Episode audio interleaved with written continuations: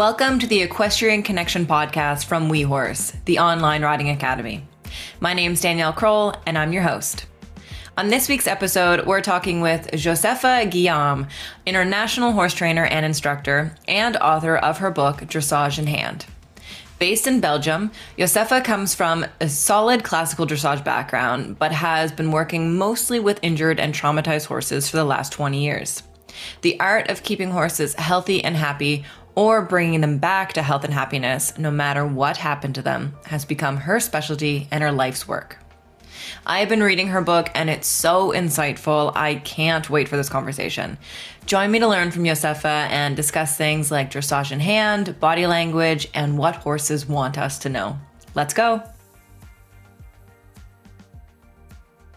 Josepha, I'm so glad that you're on the podcast today. Um, I have been reading your book and honestly it's it's been taking me a little while to to fully read um, the book because there is so much detail and interesting concepts and aha moments that I I sometimes when I'm reading it I have to stop and put it down to let myself absorb what it is that I've been reading and I I just love it and I'm so excited to talk to you today. So welcome to the podcast and thank you for being here. Thank you so much. Uh, I'm happy to be here and I'm so happy to talk to you. And um, yeah, thank you for having me. I'm honored.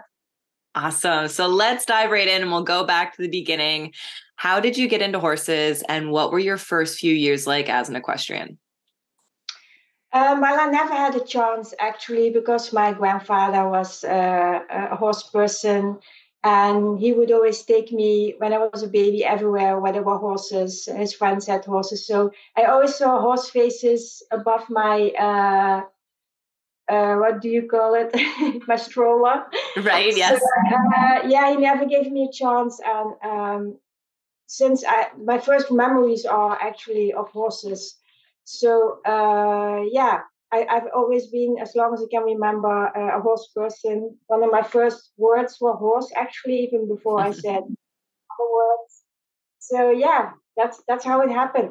I don't know if it is something in your DNA or if my grandfather's at fault or maybe a mix, but that's how it happened. Mm-hmm. And now, what were your first few years like? Like, as you did you have ponies? Did you get into competing?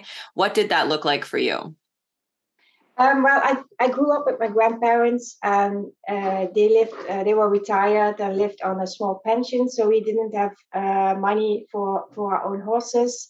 But luckily, I lived in a village where there were uh, these carnival people that had uh, a large uh, field where they had ponies that sort of bred themselves and took care of themselves.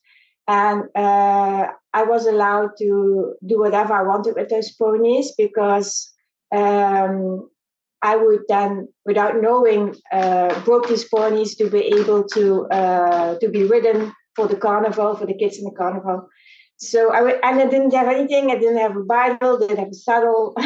Oh I remember uh, fashioning uh, bridles out of a scarf or, or, or rope or something. And uh, yeah, that's that's how I was able to just you know be with with the horses and uh, not have any influence from outside and just do my own thing. And then later on, when I was I think eleven, I was finally able to go to uh, a real riding school and learned how to properly properly ride. Mm-hmm. Uh, yeah, competition. I did that sometimes, but it didn't really interest me, to be honest. Um, I did it more to have a day with my horse than being interested in the competition. So I never was really a competition rider. It never really interested me that much. Mm-hmm. And now, what at what point um, throughout your your journey did you start to to look at in hand training? Was that something that you just it was instilled from in you in the beginning and that's how you worked with horses? Or was there sort of a turning point that you thought I, I think i need to get off and let's start here are you interested in learning more about dressage in hand groundwork and horsemanship do you want to advance your riding and overall skills but don't have access to the ideal resources in your area? Does the idea of learning about horse training whenever and wherever and at a price that won't break your horse bank sound appealing to you? Check out wehorse.com to access over 150 online courses with top trainers from around the world. We have courses on everything from dressage to groundwork to show jumping to bodywork. And as a member, you get access to everything in our WeHorse library to watch whenever you want. And we also have an app, which means you can download a course or video to watch without Wi Fi. Perfect for those days at the barn when you want a quick dose of training inspiration before your ride or training session.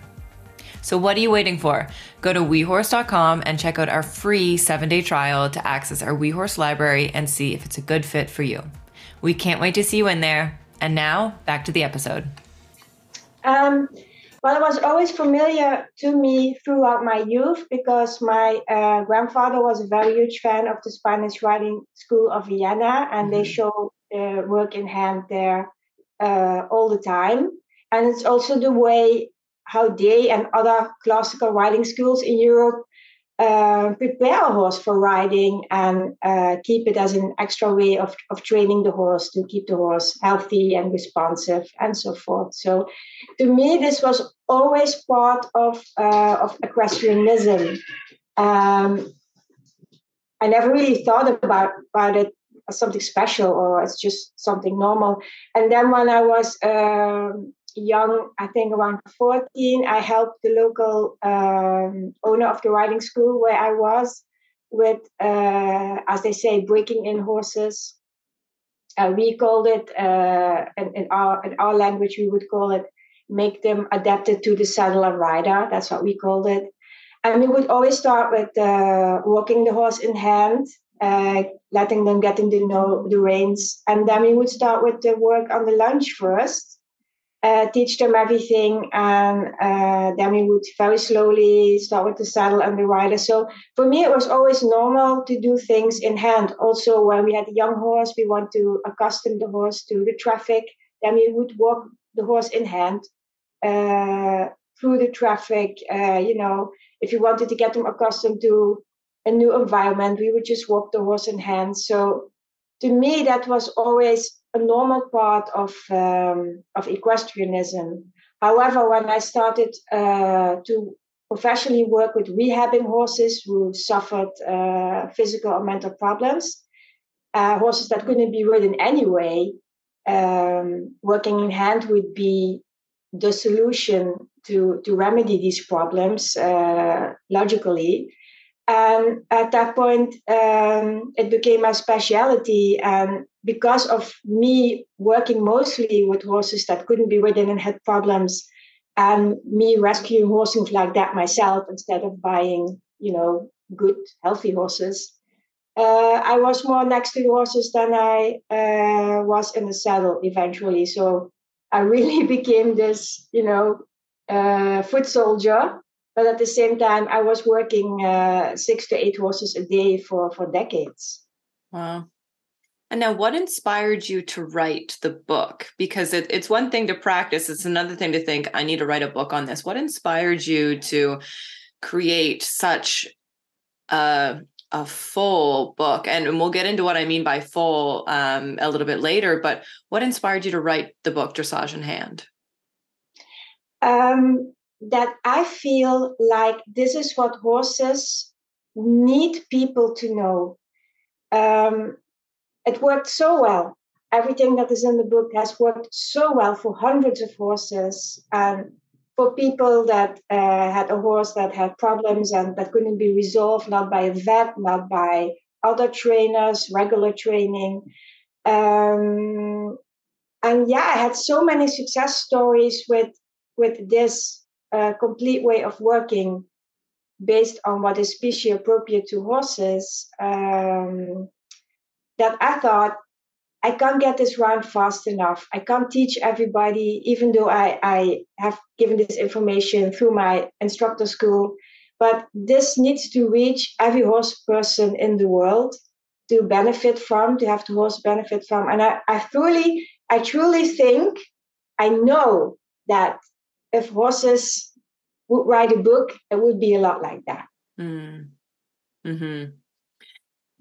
And now, why do you, and how do you think practicing dressage in hand can help horses? Well, um, first of all, a horse is not made to be ridden. It's not. Uh, it's not a, a, natural thing to do. So I'm not saying you shouldn't, but I say when you do it, you have to make sure that your horse's mind and body is properly prepared to withstand having a rider on uh, regularly and over a period of, of years or, or, or lifetime. And dressage in hand is a way to uh, to help your horse with that. You can prepare your horse's body uh, to be ridden safely and to enjoy the riding. And next to that, it really expands on uh, the relationship you have with your horse. So it's also not just for the safety of the horse, but also for the safety of the rider. Because if you have a good relationship together, uh, you're much more safe on your horse's back. Your, your horse will respond to you, your horse will take care of you, and your horse will, uh, in situations where you normally just react purely instinctual, uh, first uh, turn to you and say, what are we going to do about this? And that are these few seconds uh, that could save you from really having a bad fall, mm-hmm. which uh, nobody really enjoys, uh, I think. Um, so yes, uh, it's for the for the safety of the horse to make sure that your horse can uh, can carry you without uh, having without sustaining injuries to his body, which riding can um, horses can really get harmed if they're if they're ridden in a way that doesn't uh, support their biological um, way of moving. So dressage in hand is a tool to make sure that the horse's body is able to withstand riding and even become more healthy and more powerful um, than it would be without. It's mm-hmm. also a species appropriate way to make up for the, the movement and the playful movement uh, feral horses would have. They play together to strengthen their body, to supple the body. So dressage in hand is a way to uh, duplicate that and uh, a species appropriate way to have your horse um, work on his own body, in fact, mm-hmm. to make it more healthy, more powerful, more supple, like a, a fitness uh, type of training for humans, I would say. Mm-hmm. I've gone back and and I'm currently practicing um, in hand work with my horses, and and I've been following your book step by step, thinking, okay, if I'm going to do this, I'm going to do it right. And I've been, like I said, following it step by step. I'm tempted to want to jump ahead, but I I've been starting at the beginning, and my horses they're almost looking at me in this way like oh you're listening to me.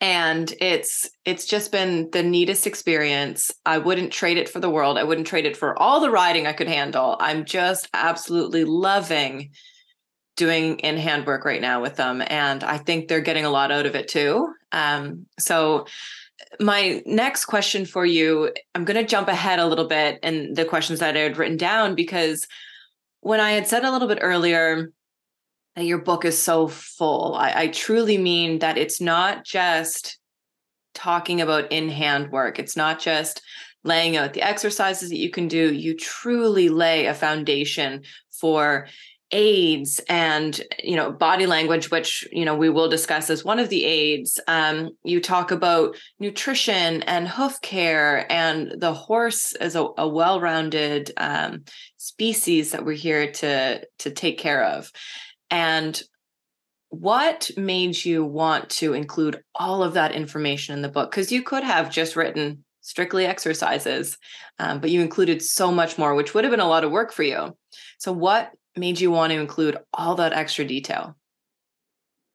Because uh, even if you are the best trainer in the world, if your horse is lacking nutrition or movement in, in his free time or uh, stands on four different hooves or has his uh, has shoes on which prevent him from uh, having a good hoof mechanism. Or um, has an infection in the body you know uh, all these things has, has a saddle that that doesn't fit well or bridle that doesn't fit well or uh, his teeth are not looked after um, he doesn't have enough roughage or forage to eat, which which makes, uh, for instance, stomach ulcers. I mean, there are so many things that can go wrong, and you will never get a hundred percent functioning horse, and you will never get the result you're looking for, and you will never have a completely healthy, happy, functioning horse if you don't work on everything so mm-hmm. um, I know many trainers that um, they are good trainers, but they miss that the saddle is pinching, or that uh, the hoof angles are not okay, or that the horse lives in a in a horse box for 24 hours uh, a day and never gets out and doesn't have any friends, or doesn't have enough hay, or um, that there is a disease like uh, PSSM or some other endocrine um, disease. And but the trainer doesn't see that, then all the good training it will not make a difference.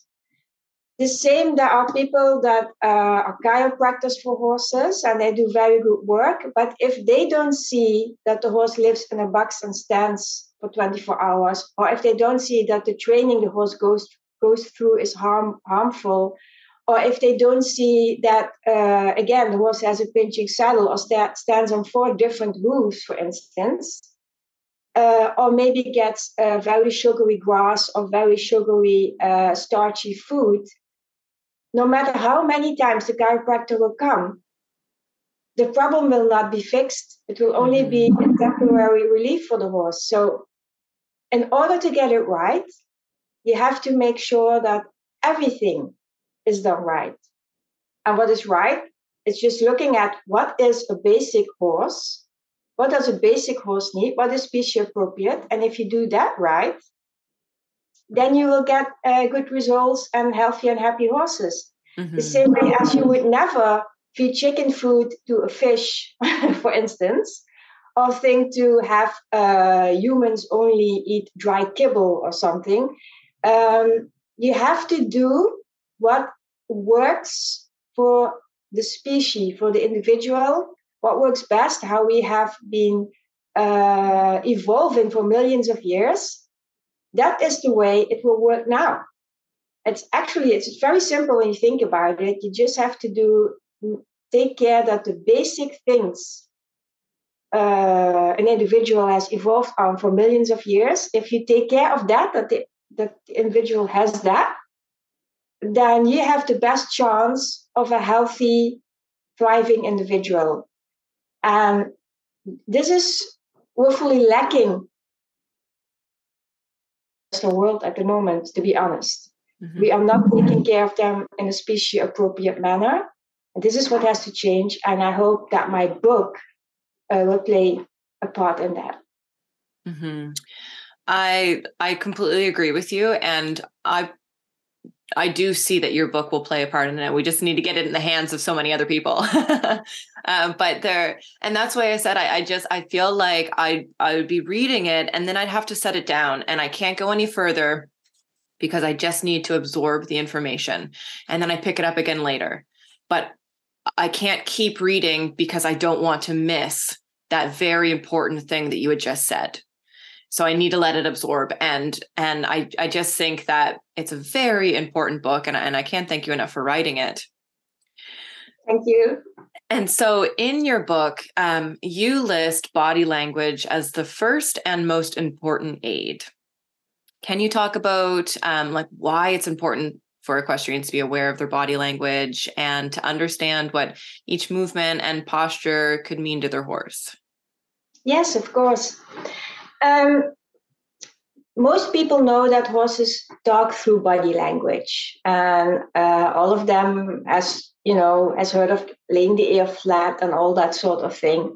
Um, but what they don't realize is that uh, horses also respond to the body language of other species, such as humans, for instance. And so when you're with your horse all the time and you're moving, you're always talking to your horse, always. And horses will respond to that. um, so, for instance, uh, what I often see is someone wants a horse to move forward, but they stand in front of the horse and they sort of push their body towards the horse. But they are saying to the horse, Come towards me. And then the horse doesn't want to do it and they get angry with the horse. But actually, the horse is responding to your body language in his language. So as we are always moving and always sending out information to the horse, that that happens anyway, is it not then a good idea to know what the translations of our movements are towards the horse and then use that to set up a two-way communication between uh, the horse and, and us. If you do that, everything will be like 100% more easy, safer, and you will be more happy, the horse will be more happy. And it's actually not that complicated uh, once you figure it out. So, and I'm surprised to this day that somehow I see seem to be the only one that has the translation between um, horses and humans in that very simple and subtle language that they respond to. And I get messages from all over the world constantly. People saying me, just you just told me that the horses are like, wow, you can actually understand me now and you can listen to me, and that they are very interested in their training and they want to do more of it. And uh, what people also don't realize is that the movements we see as dressage, you know, shoulder in, um, haunches in, and so forth, yielding, that these are actually the words and the sentences that horses say to each other. So we want these exercises when we do competition, but we also want them if you want to build a healthy body.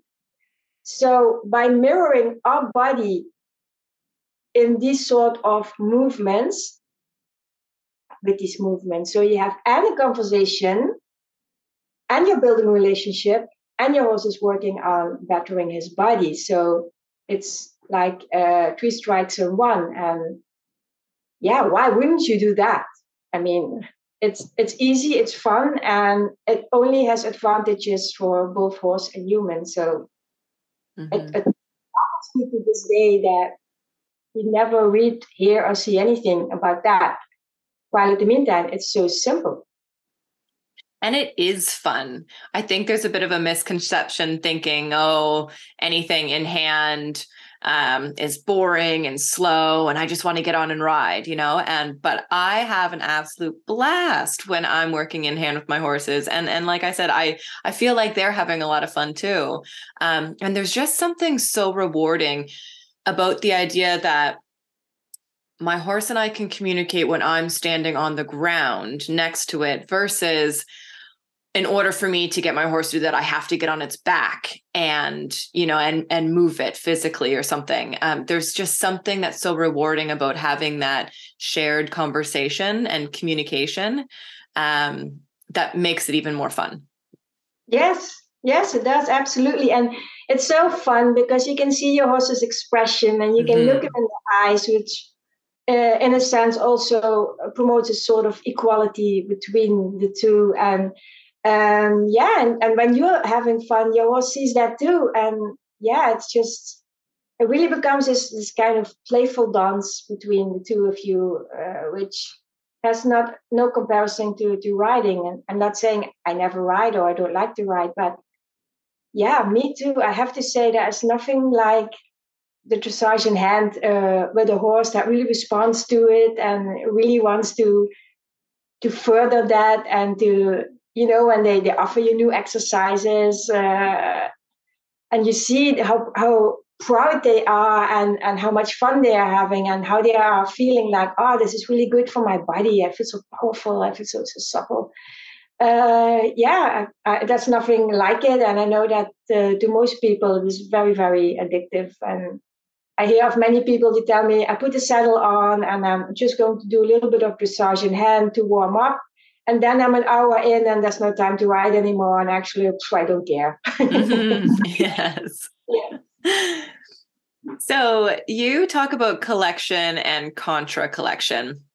And so I'm sure that a lot of our listeners are familiar with the term collection, um, or or may maybe what we generally think of as collection, um, but they may be unfamiliar with the term contra collection, which I know was new to me, and, and now that I know it, I can't unsee it. You know, you see horses, and you're like, okay, I see it, I see it, and you see it everywhere.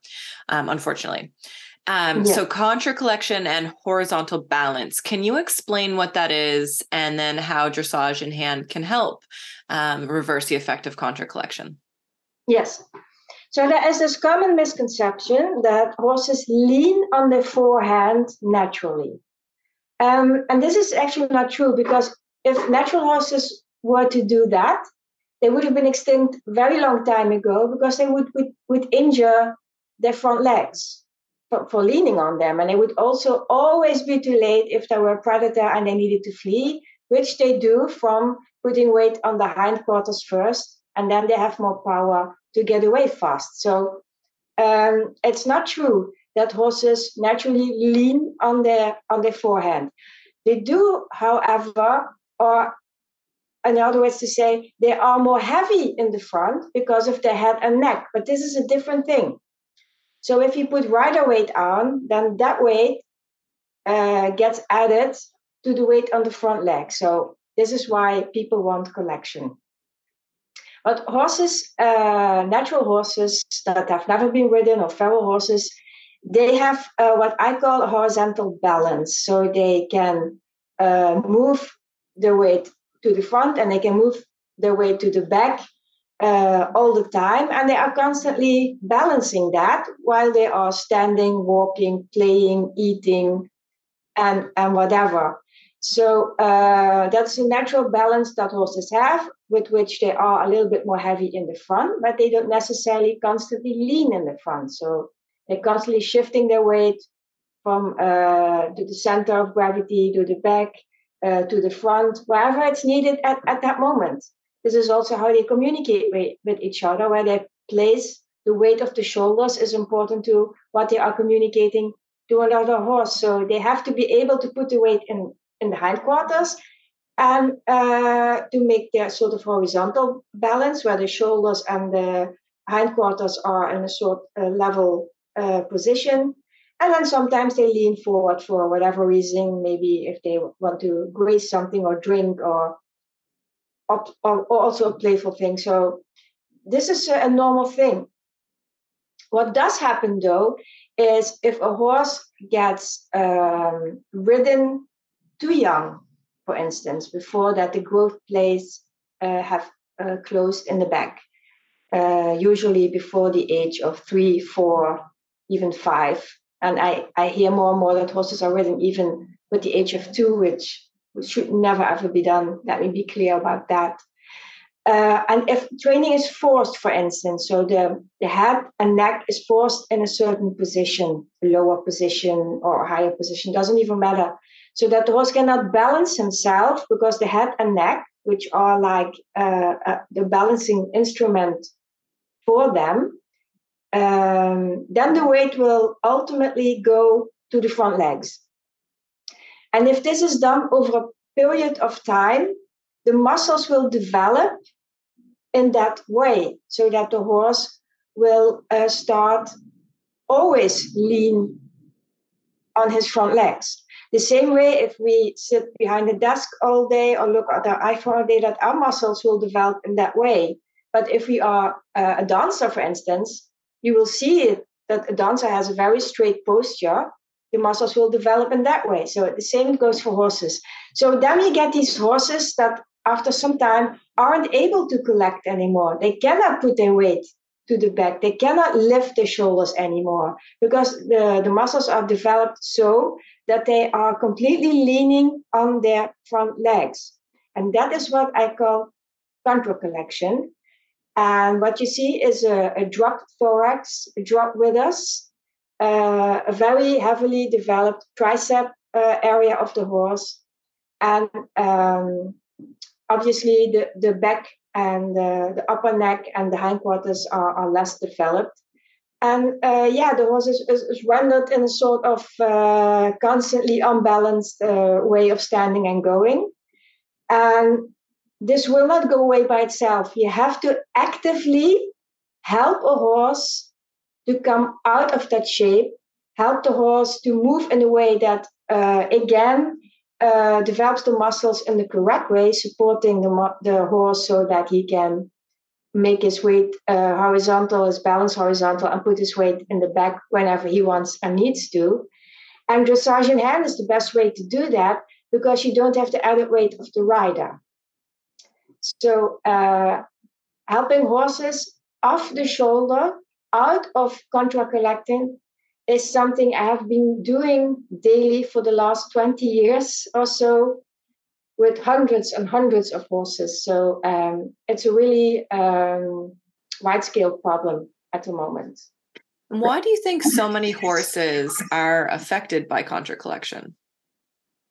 Um, the problem is that they are started too early and that they then are ridden forcefully um, and that they don't have enough free movement to counteract the forced training. So, say if a horse would live on a track or on a large piece of land in a herd, they would ha- have move freely and they have more chance of uh, keeping their muscles developed in the correct way. But if the horses live in, in a box and the only way of training is how the human forces the training, yeah, then the muscles will 100% develop into the unbalanced way of going and the leaning on the forehand.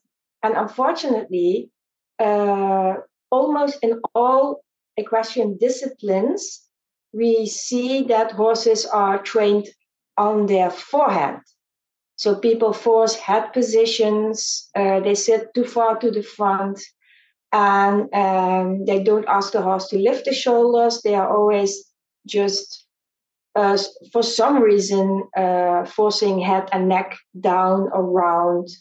And uh, yeah th- this is the way to get your horse uh, injured to get him to drop the thorax and to get him to uh, go in a state of contracollection which ultimately ultimately will result in injury to the front legs um, the back the neck the shoulders the withers but also the back legs because they have to push the body, the body mass forward instead of being able to um, suspend the weight by means of bending the hindquarters. So, mm. and we see this a lot with horses that aren't even that old yet, between seven and 12 years. Uh, the whole body is full with arthritis and uh, all kinds of injury that stems from an unnatural way of moving, which would be normal fat any mm. species really if you do the same to humans or to a dog they would have the same result uh, so yeah it's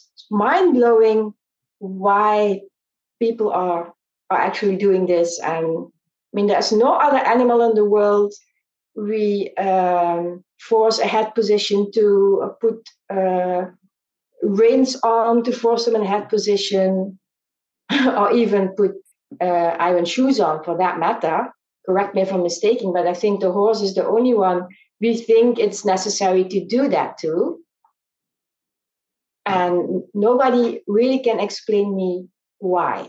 But I can explain you that the result is always harm to uh, to the horse uh, if um, that way of, of training and, and keeping the horse uh, this can be even weeks or months, but the harm will come, the injury will come. Mm-hmm. My hope is that it's a lack of knowledge in the equestrian industry. It's not um, that people are aware and choosing to still do, um, you know, forceful training and, and things like that. I my hope is that it's a lack of knowledge and and that if we can continue to spread the knowledge we'll see a change. Um you know i maybe that's a little too optimistic but uh it's it's my hope that you know we can take this knowledge um that that people are like you are, are sharing and and spread it so that we'll see a shift within the horse world that forceful training starting so early um, certain forms of equipment um, and way of lifestyle is is shifted. And so yes, i have the same hope. Yeah yeah. Um, you worked i believe that i read that you worked as a fitness instructor and that you practice meditation. Um, how do you i also um, ironically i also worked as a fitness instructor and, and yoga teacher um, and i practice yoga and meditation. Yeah so i am all about the benefits um, for equestrians. Um, so how do you think these two things are important for working with horses? Yes i think actually that's an important issue you brought up because because i was a trainer of humans uh, before i was a professional trainer of horses um, I think that there I made the connection between the two that it is actually the same thing. And you wouldn't put a human in draw reins or, or force him in a position. I mean, you explain to the human how to do the exercise right and uh, why to do the exercise right. And to me, therefore, there is no, no different way of doing it with horses. And um, I also know that the rewarding system works best to motivate uh, humans uh, to work out because working out is hard. and you also always have to listen to their objections. Is it just soreness because the exercise is new and heavy? Or are they in- injured? That is important to know. And if you don't know these things, you won't have many clients as, as, a, as a fitness trainer. If you injure your clients, you won't have clients. So Unfortunately for horses, they cannot choose their trainers and they cannot walk away if they get injured. So it's even more important that they can tell you if something does not feel right. And it is even more important that you know which exercises they have to do and how they have to execute them in order for the exercises to be beneficial to them. Because, you know, we love horses, so that's what we say. so we want to keep them healthy. Um, so, and that's also, I think, why my system, for lack of a better word, with horses is a lot like how I would train a human, you know, the different muscle groups, for instance. And then the way I would motivate them, like, uh, you can do one more, do one more, uh, just five more. Yes, that is great. Very good. Good. Yes, excellent. You did it so great. It's actually the same way. And horses really respond to that in the same way as humans do, because everybody likes a compliment and everybody likes to hear that they're doing great. And everybody wants to be motivated that way.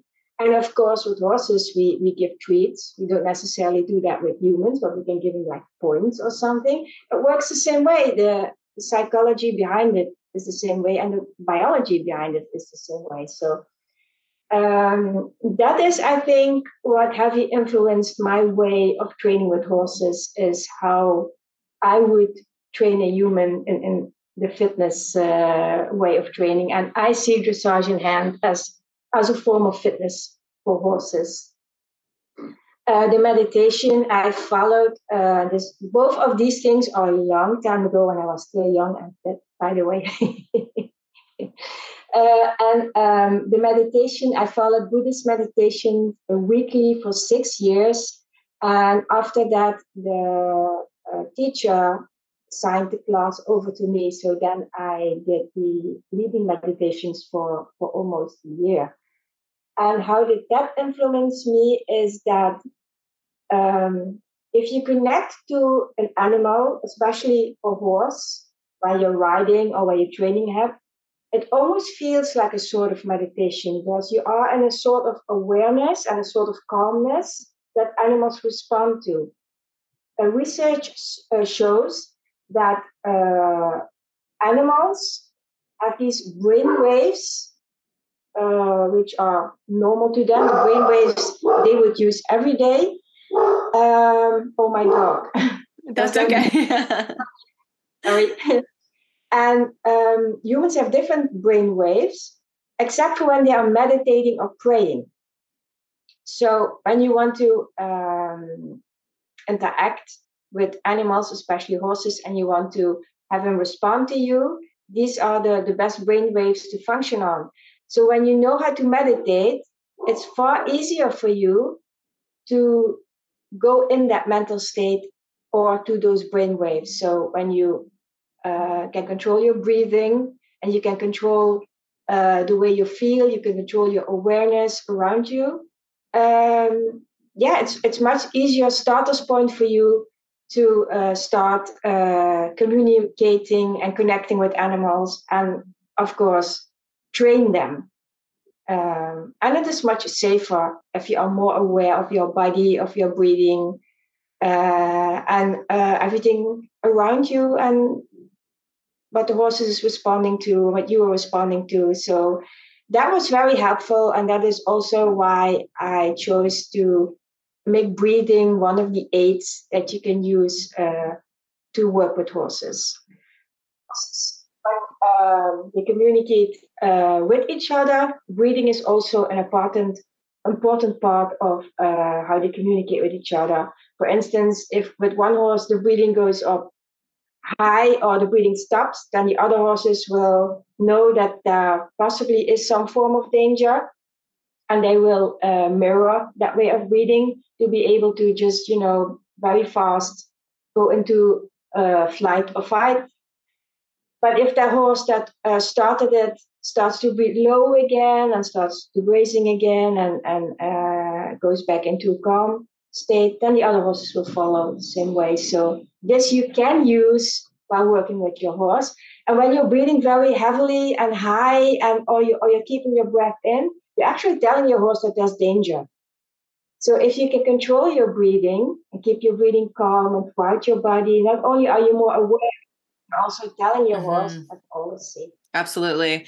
There's something that it's been quite interesting for me lately. Um, so I moved my two horses home in July. And um, so prior to that, I've always had them at boarding stables where somebody else was taking care of them. I was just showing up you know, once a day for a couple of hours, riding or working with them. And um, and so now, ever since July, having them at home, I'm the one that I'm their touch point for everything. You know, their food, their cleaning, their everything. Um, and so we've really been able to build a much stronger bond this way. And um, so I live in a very forested area. So all around their paddocks um, are tons of woods and trees. And so sometimes we'll hear like a squirrel or a bird or something like that rustling through the trees and and they'll suddenly stop breathing and they stare into the distance. And so I'll go and let a big sigh out and they'll go and go back to whatever they were doing. And yeah, they exactly. we've yeah, like we've really been able to tune into our breath and it's been a, a a big I've I've always known the importance of the breath, but I've never noticed um, how much they're truly tuned in because they're not even looking at me, but oh, I hear that she breathes, so all must be well. I can take a breath and go back to my hay. Um, so it's been it's been really cool to notice the the breathing um, and how much that, like you had mentioned, that truly is an aid. Yes. And now you also have a school for riding instructors. Um, what made you want to teach instructors? Um, in 2011, I was teaching really all across the planet, and I was taking in horses for training, and I was teaching, teaching, teaching, teaching, teaching. And then I was so burned out for fear of saying no because I wanted to help each and every horse that uh, that really scared me. I, I really was uh, so burned out, and I couldn't do much of anything anymore. And my husband then said, "You know what you should do is teach instructors, because if you teach instructors, they can help." and the more instructors you teach, the more they can help people, and then you don't have to, you know, uh, kill yourself like you're doing now. And mm-hmm. yeah, at the, at the moment, um, I thought I cannot do yet another thing. Uh, but he said in replacement for, so I thought that wasn't going to work. I already had taught uh, trainers in South Africa though, um, because they thought there that it would be a good idea if I trained the instructors instead of uh, just the pupils, which worked very well. and then my husband put up uh, an internet uh, page with uh, my school. And within uh, two days, we had 10 participants. yeah. And that's wow. how it started in 2012. So then I, I focused for uh, several years purely on, almost a decade ago, purely on uh, training trainers. So, and that was a very, very uh, good idea. I thank my husband for that because now we have about 40 or 45 trainers that teach exactly what is in my book. And I don't want to make copies of me. You know, I just want to add on to their unique perspective and, and experience. So they won't do everything 100% the same as me, but they have the knowledge and they also are focused on the welfare of the horse first so not the riders and not uh, having uh, as many pupils. And no, they are focused on, on the horse welfare first, and they have the knowledge to be able to place the horse welfare first. So um, I'm really happy about that. In 2019, though, um, the school went over to my best uh, pupil, who was with me already then for I think 15 years and she is running the school now for me because uh, I needed uh, some more time for myself and uh, to to be able to write books and get the information via that uh, way out. So uh, I do still teach uh, guest lessons at the school, they always feel like mm-hmm. they're some sort of celebrity guest or something. So I really enjoy that. But the school is now 100% in care of uh, Sandy van de Goorberg, my, my best student. Well, we're very glad that um, you're able to have the space and time to to take this teaching that you have and and send it out to the masses um, in the forms of books and then also educating instructors like you had mentioned that then they can share the information and then their students share the information and and you know it's a trickle effect so. Exactly yeah so, what is your hope for your work's future? Um, I know we talked a little bit about the hope for equestrians that will will have all this new knowledge, but what's your hope for your work's future, and then also your hope for equestrians in general? Well, my hope is that this knowledge and knowledge like this uh, becomes mainstream, and I rather have this yesterday than than tomorrow. And you know, humans are a lot like uh, you know, monkey see, monkey do. Uh, we do a lot of things because others do them like that, and we don't really think about why we're doing things the way we do. Um, so the more this becomes mainstream, the more people will see this, the more people will hear about it, the more uh, trainers and vets and scientists and uh, anyone that has anything to do with horses uh, talks about it and implements this, shows it, you know, gives gives a good example, um, then we, again we will have this this ink, ink spot or, or trickle effect uh, to grow this out. But I also think that um, still today, even to you know little girls or little boys in barns that play with their ponies, they look towards role models uh, mostly in, in high up competitions, so the Olympics and, and the national and international competitions. And I think what we need to do, people like, like you and me, is somehow um, get a message across to uh, our role models that it doesn't have to interfere with their competition goals if their horses, for instance, have their own lives and live on a track and um, that they can have uh, a diet of that is species appropriate and that they can have bare feet uh, and all these things. And if they start doing it then that will be the shortest route for everybody to do it. But as long as they keep them boxed up and have all sorts of special shoeing and do all sorts of their legs and don't uh, allow them to go out and play with their friends because they get injured which ironically not letting them go out with their friends each day is the way to get injured. And the way they are training horses is often the way to get injured. Um, that would be the shortest route. I know that will be difficult, but I think what we need to do, those who are on the on the scientific side of things, we need to be working more together and we need to sort of have one platform that gives out this uh, information of species appropriate living, species appropriate feeding, uh, track systems, uh, which which are uh, the easiest way to have horses live safely uh, in in herd uh, formation. Um, and, and, and obviously species appropriate trainings, the, the pain face scale, all these scientific things we have to support what we are saying. This is important because science convinces people. And no matter how good your experience is for the last 30 or 40 years, people think it's anecdotal. So the science, and there's more and more science which, which supports what we are saying. And that's a very good thing. I'm very happy with that. Um, we need to sort of bundle that and make sure it comes there wherever it's needed.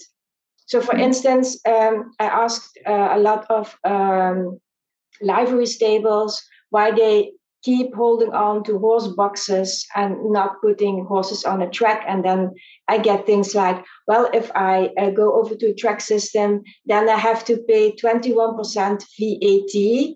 While if I keep them in boxes, it's only 6%. So it's also decision making makers and lawmakers that have to have this information so that it becomes easier for, for livery and equestrian facilities to make the transition. Often they want to, but they don't see how because uh, local counties and government are preventing them from that. So these are all sort of uh, factors that come to play, which we have to sort of tackle.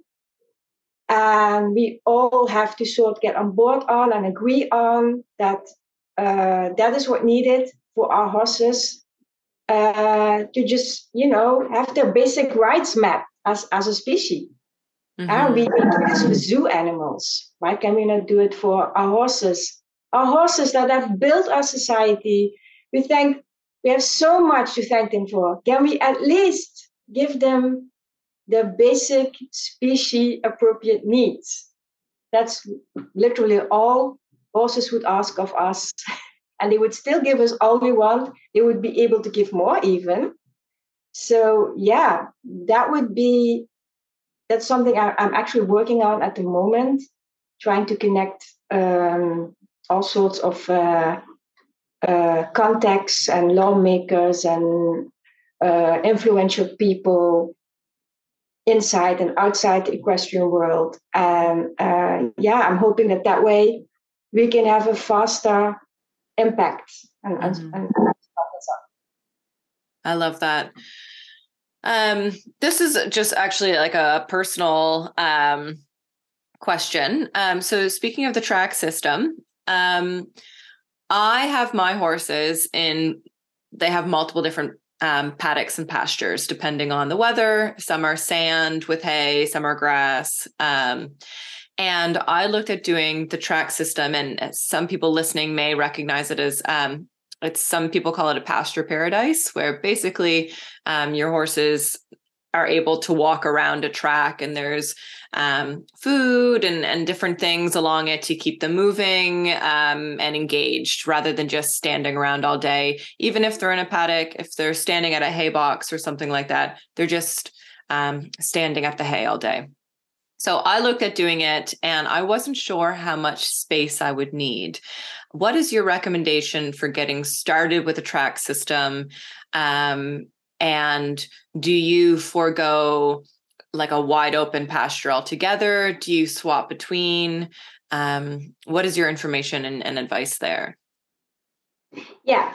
Um, well, it's it's individual choice depending on your herd and your herd dynamics if you have sometimes uh, different horses coming in um, because you're a livery, I would suggest that uh, the track is about uh, three to six meters wide, depending on the amount of horses.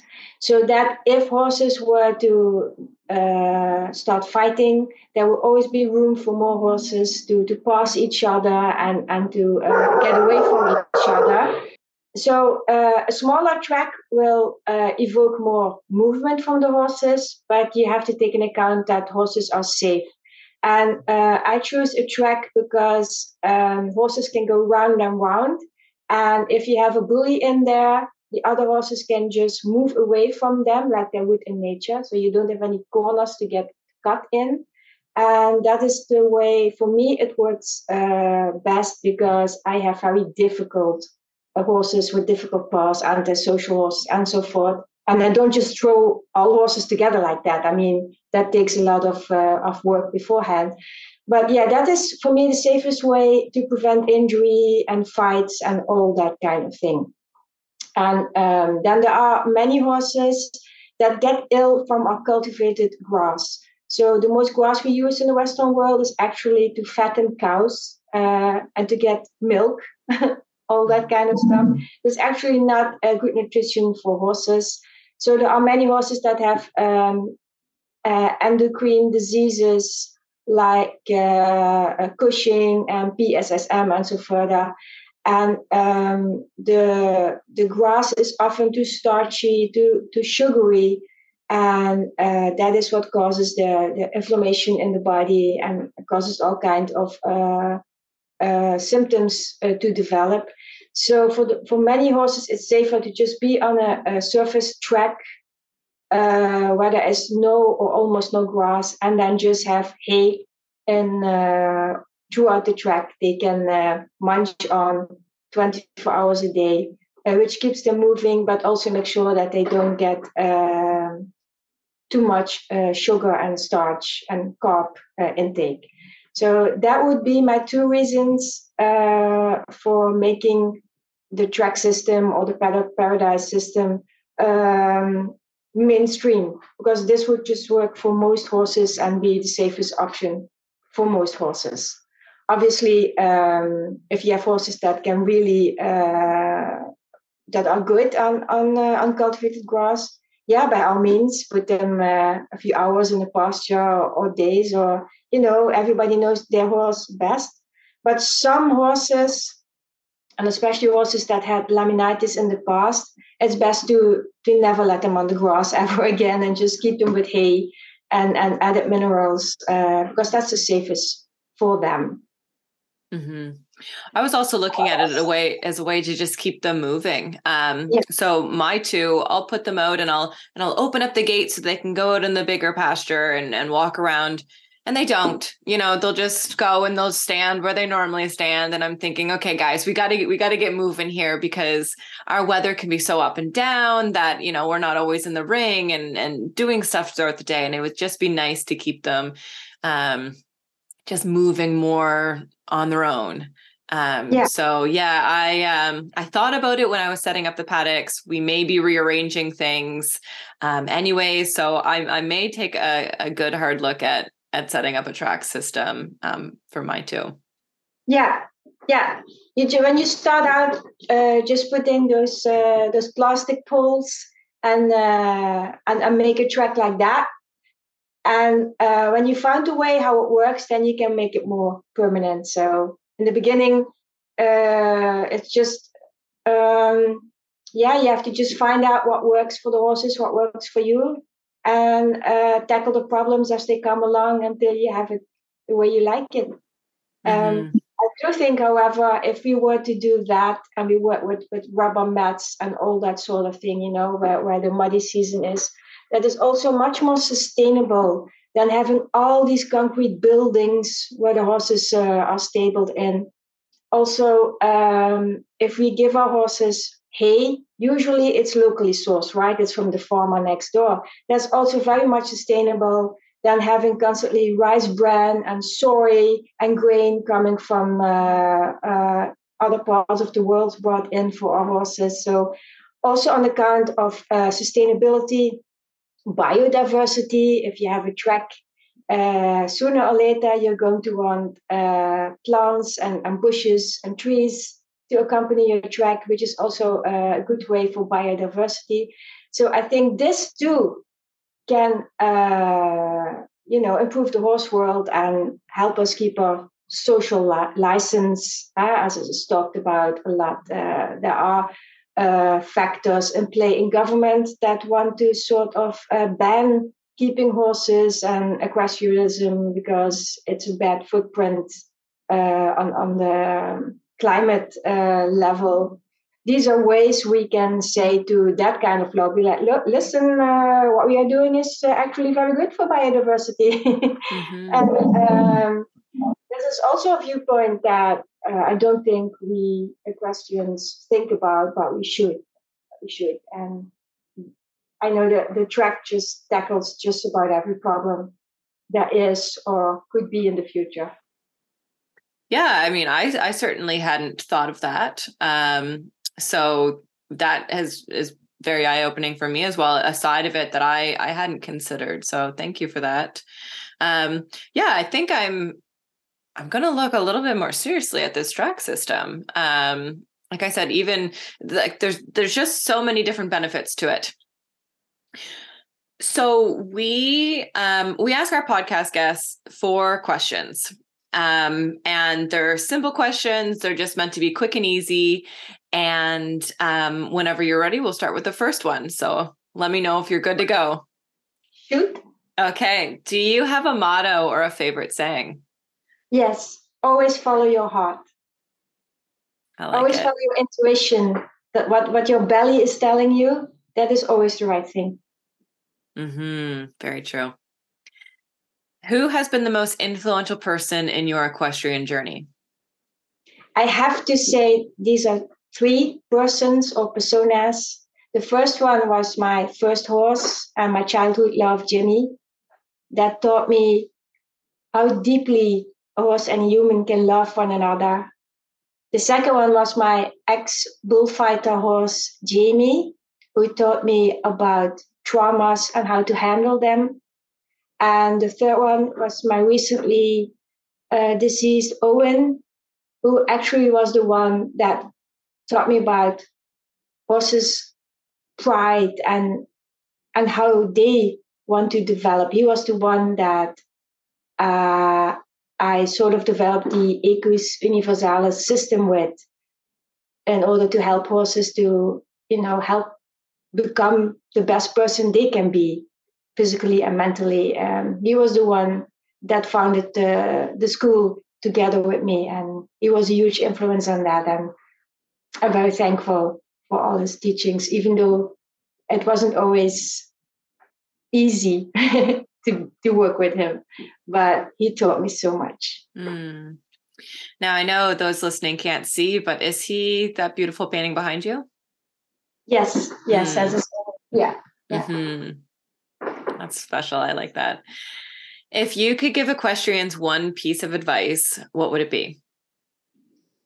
Always look to what the horse actually is and then you know what the horse actually needs. So always start from the basic horse and think about the horse as not living with humans.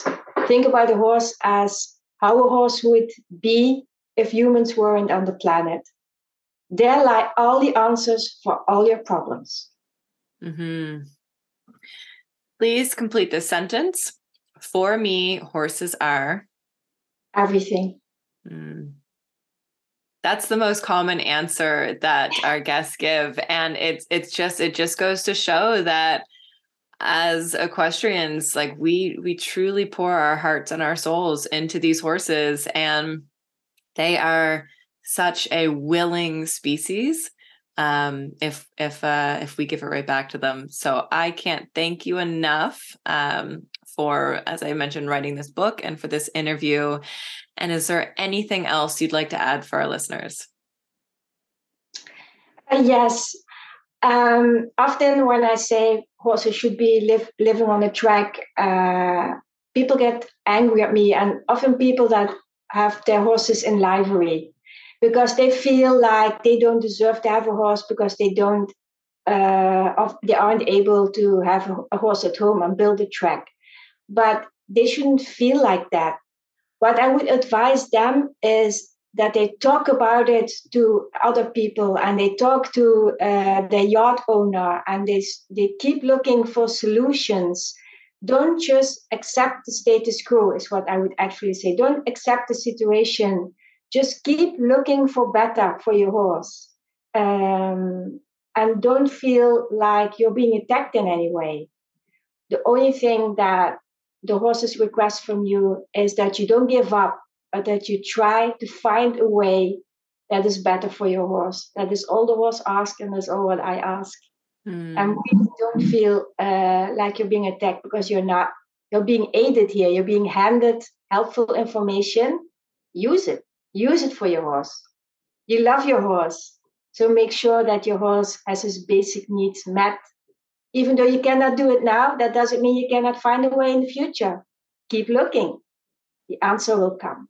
Mm. Where can people find you and how can they connect with you?